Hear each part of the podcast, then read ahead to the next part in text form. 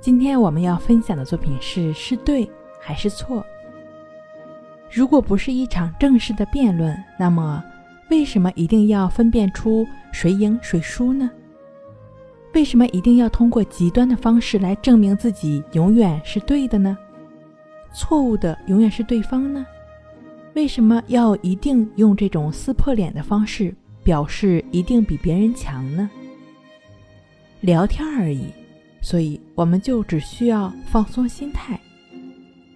美国成功学大师戴尔·卡耐基曾说，对别人的意见要表示尊重，千万别说你错了。永远在努力证明自己的人，不会让对方更喜欢你。有时候给对方留点面子，对双方都有好处。只是普通的交流，或许就只是朋友间的简单的问候，询问一下近来的情况。对方并没有向你征求意见，也没有寻求你的帮助，就不要做出人生导师的样子，肆意地发表自己的建议。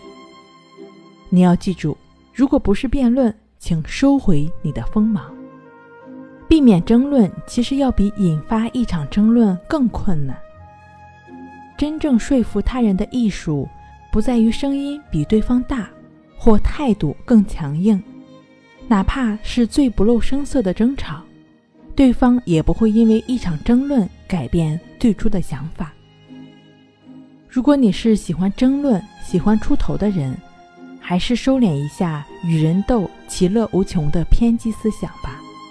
或许你可能会赢得一时的胜利，但这样的胜利真的有意义，能给你带来快乐吗？因为即便表面上你占了上风，也无法得到别人真正的认同和好感。好了，今天跟您分享到这儿，那我们下期再见。